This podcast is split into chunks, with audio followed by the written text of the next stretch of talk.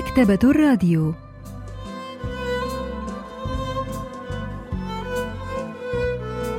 أهلا وسهلا بكم في حلقة جديدة من البرنامج الأسبوعي مكتبة الراديو الذي نستعرض من خلاله كتابا جديدا كل أسبوع. واليوم سوف نستعرض قصة القرون للكاتب جو هيير لحظات ونوافيكم بالتفاصيل.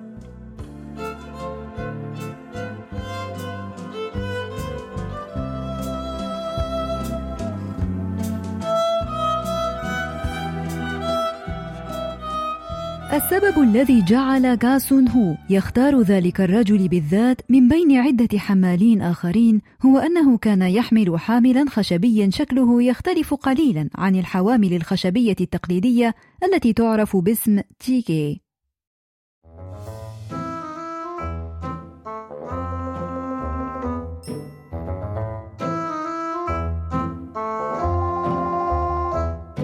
من الصعب معرفة السبب الذي دفعهم لتغيير شكل الجيجي بهذه الصورة.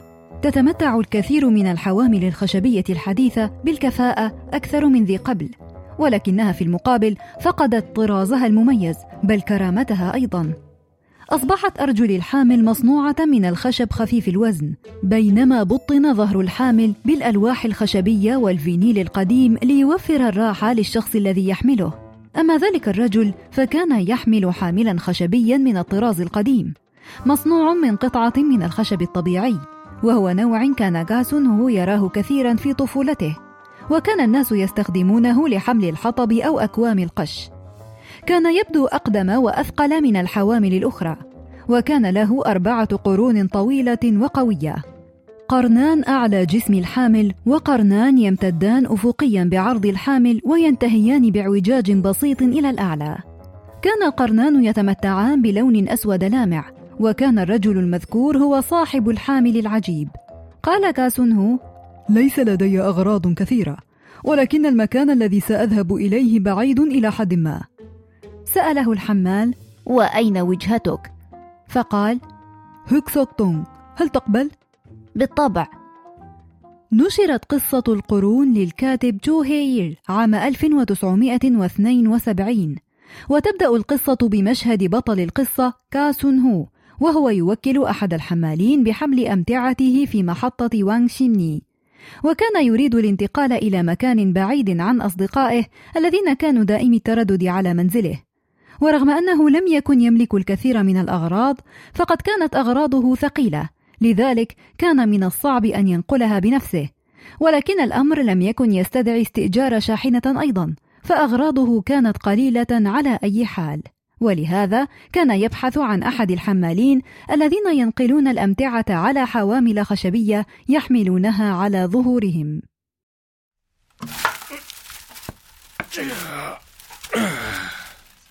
كان الرجل على وشك أن يتقدم إلى الأمام بعدما وضع الأمتعة على حامل الجيجي الخشبي وثبته على ظهره بواسطة الأحزمة التي يحمله بها على كتفيه.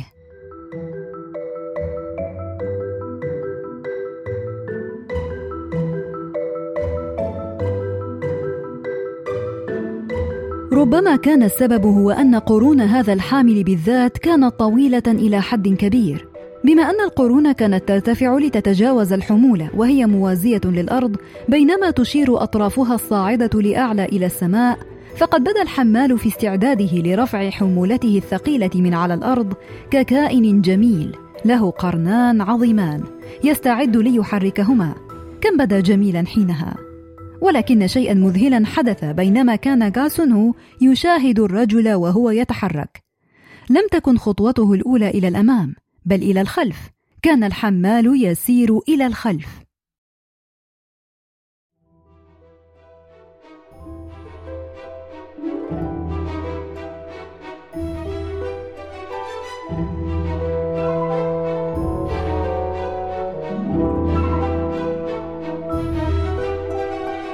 أبقى الحمال وجهه تجاه غاسون هو في الاتجاه المعاكس لذلك الذي يجب أن يسير فيه.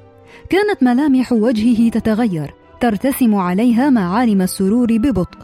بدا القرنان العظيمان يشيران إلى الأمام بينما كان جسده يتجه إلى الخلف ورغم ذلك كان يتحرك في سرعة كحيوان قوي.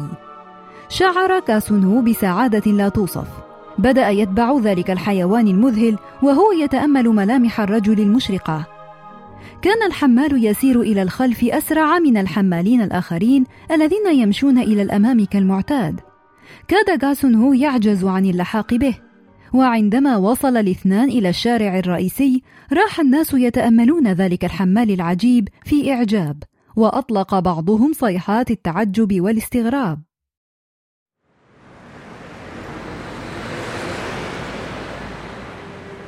يا إلهي يبدو كحيوان بقرنين.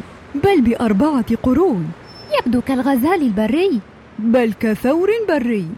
لكنه لا يملك سوى ساقين كالنعامة. لكن هل رأيت من قبل نعامة بقرون؟ آه صحيح نسيت أمر القرون. الكل كان يتأمل ذلك الموكب الصغير المدهش المارة وركاب الحافلة وحتى شرطي المرور. توقفت السيارات إذ عبر الحمال الشارع وهو لا يلقي بالا لإشارات المرور ولكن السائقين راحوا يضحكون بدلا من أن يغضبوا. راح غاسون هو يتبادل الحديث مع الحمال أثناء سيرهما. واكتشف أن زوجة الحمال كانت قد توفيت قبل خمس سنوات أثناء الولادة وأنه يعيش الآن مع والدته وأنه كان يشعر بالذنب لعجزه عن تحسين ظروف معيشة والدته. ظل غاسون هو يعيش وحده في منزل بالإيجار لأكثر من خمس سنوات وقد وصف أفراد عائلته بالطيش وبأنهم يعيشون حياتهم كما يحلو لهم دون تفكير.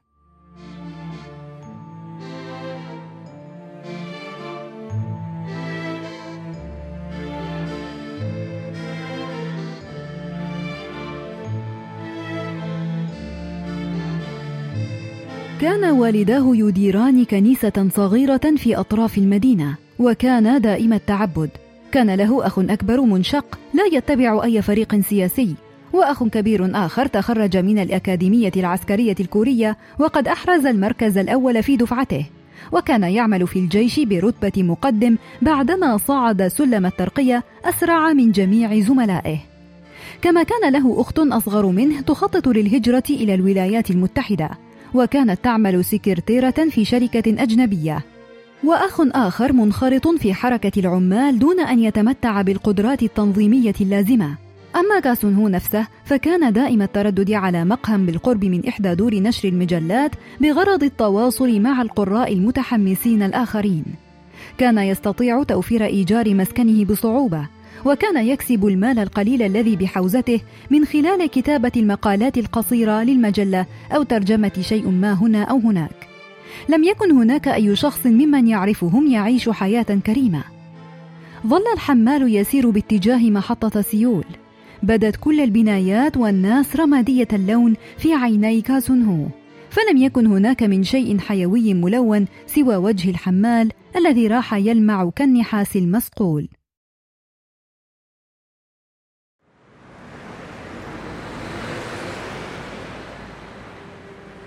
هل تريد أن تأخذ قسطا من الراحة؟ هل أبدو لك متعبا؟ لا، ولكن هل تريد أن تواصل الطريق؟ نعم، أريد أن أواصل الطريق إن كنت موافقا، ولكنني لم آخذ أي فترة راحة قط. حسنا إذا، لنواصل السير. لدي سؤال، هل يبدو وجهي رماديا بالنسبة إليك؟ قال الحمال: هذا ليس مضحكا يا سيدي. ابتسم، وهو ما كشف عن صفين من الأسنان البيضاء ذات الصحة الممتازة.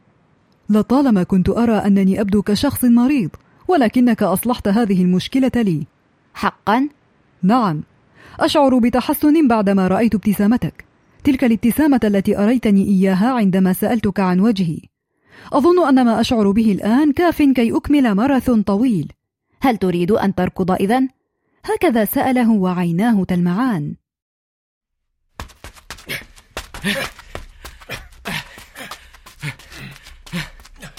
عندما بدأ الحمال في الركض انطلق غاسون هو وراءه شبه الكاتب ركضهما بركض ثورين بقرون في حقل في الشتاء البروفيسور بانغ مينهو أستاذ الأدب الكوري بجامعة سيول الوطنية يخبرنا بالمزيد عن الحمال الذي يسير إلى الخلف 찌개꾼은 어떤 존재입니까? 현대화의 물결 속에서 이렇게 사그라드는 존재죠. 그런데 شهدت ستينيات وسبعينيات القرن الماضي اختفاء الحمالين وكان ذلك أثناء عملية التحديث التي مرت بها البلاد. والحمل الخشبي التقليدي الذي كان الحمالون يستخدمونه يدعى تيجي كان يشبه كائنا له قرنان عظيمان. وهذه القرون تمثل حيوان عاشب يقاوم التحديث. وقوى التحديث يصعب مقاومتها ورغم ذلك يواصل الحمال في القصة السير إلى الخلف وهو يتجه إلى وجهته. وما الذي يمثله أن يعطي المرء ظهره إلى الطريق الذي يجب أن يسير فيه؟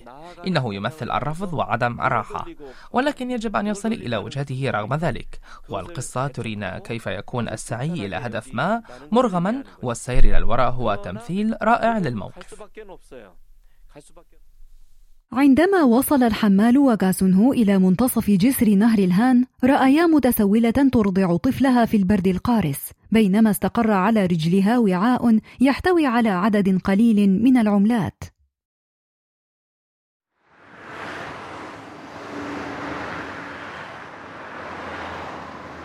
ساعدوني زوجي مريض وطفلي يبكي من الجوع. أرجوكم أعطفوا علي بعملة.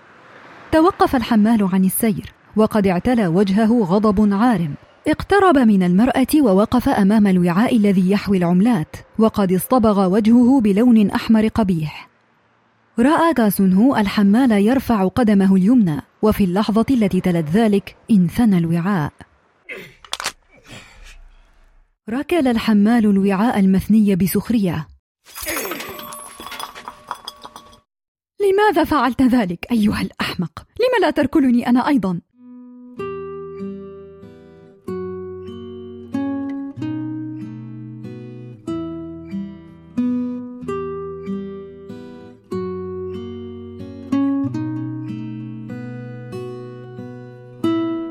بدأ الرضيع يبكي وقد انفصل عن ثدي أمه توقف الحمال للحظات يتأمل المرأة التي أمسكت بطرف سرواله ثم دفعها عنه في عنف قبل أن يواصل السير في هدوء. في تلك اللحظة رأى جاسونهو الدموع تغطي وجه الرجل. راح يفكر كيف أن لحظات الألم تلك هي ما كان يكشف جمال وجهه الحقيقي. بكى الحمال بعدما حطم وعاء المال الخاص بسيدة تتسول على قارعة الطريق. الناقدة الأدبية جون سو يونغ تشرح لنا سبب ذلك. 이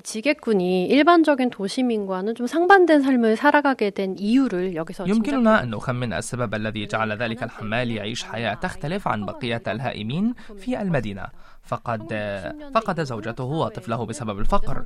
وكان المجتمع الكوري في ستينيات القرن الماضي يمر بمرحلة من التصنيع والنمو الاقتصادي السريع ولكنها أمور لم تفد كل أفراد المجتمع. فقد تركت عمليات التحديث هذا الكثير من أبناء الشعب فقراء منبوذين في هذا المجتمع الرأسمالي القاسي. وكان من المقدر على هؤلاء الذين يعملون حمالين أن ينقرضوا في ظل التغيرات السريعة التي طرأت على المجتمع ومن أهمها ظهور الطرق السريعة والمركبات المختلفة. وكانت المتسولة التي رآها تعيش في نفس ظروفها وقد ذكرته بزوجته وطفله. ما أثار غضب الحمال هنا هو المشاكل الكبيرة التي شهدها المجتمع والظلم البالغ الذي تسبب في مقتل زوجته وابنه. عندما وصل الحمال إلى منزل غاسونهو الجديد وضع الصناديق على الأرض ثم غادر فورا دون أن يودع غاسونهو بكلمة. سار مبتعدا ببطء. أما القرون الأربعة التي بدت من قبل قرون عظيمة تتجه إلى السماء فقد بدت الآن كأربعة فروع خشبية عادية.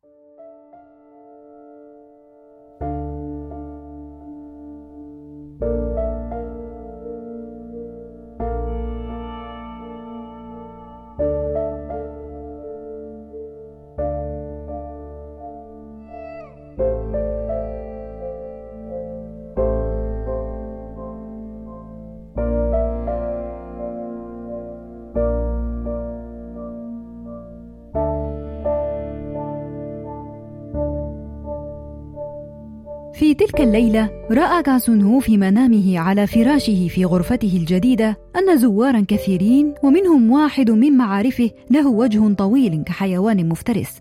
قد غزوا حجرته. وفي نفس الحلم راح يبكي وهو يشاهد قرون ثور بري يركض في وسط المدينة كان الجو باردا جدا في الصباح التالي البروفيسور بانغ مينو أستاذ الأدب الكوري بجامعة سيول الوطنية يشرح لنا مغزى المشهد الأخير. 잔치판 같지만 난장판인 거죠. 그런데 그 또 거기에 이어서 도시 한복판을 질주하는 كان البطل نائما في حجرته الجديدة عندما رأى في منامه أصدقائه ورأى تجمعا صاخبا لمعارفه ورأى أيضا ثورا بريا يركض وسط المدينة وقرون الثور هنا في هذه القرون حامل الجيجي التقليدي الخشبي وهي ترينا كيف يجب أن نعيش في هذا العالم الفوضوي بدون خوف أو جبن تماما كالثور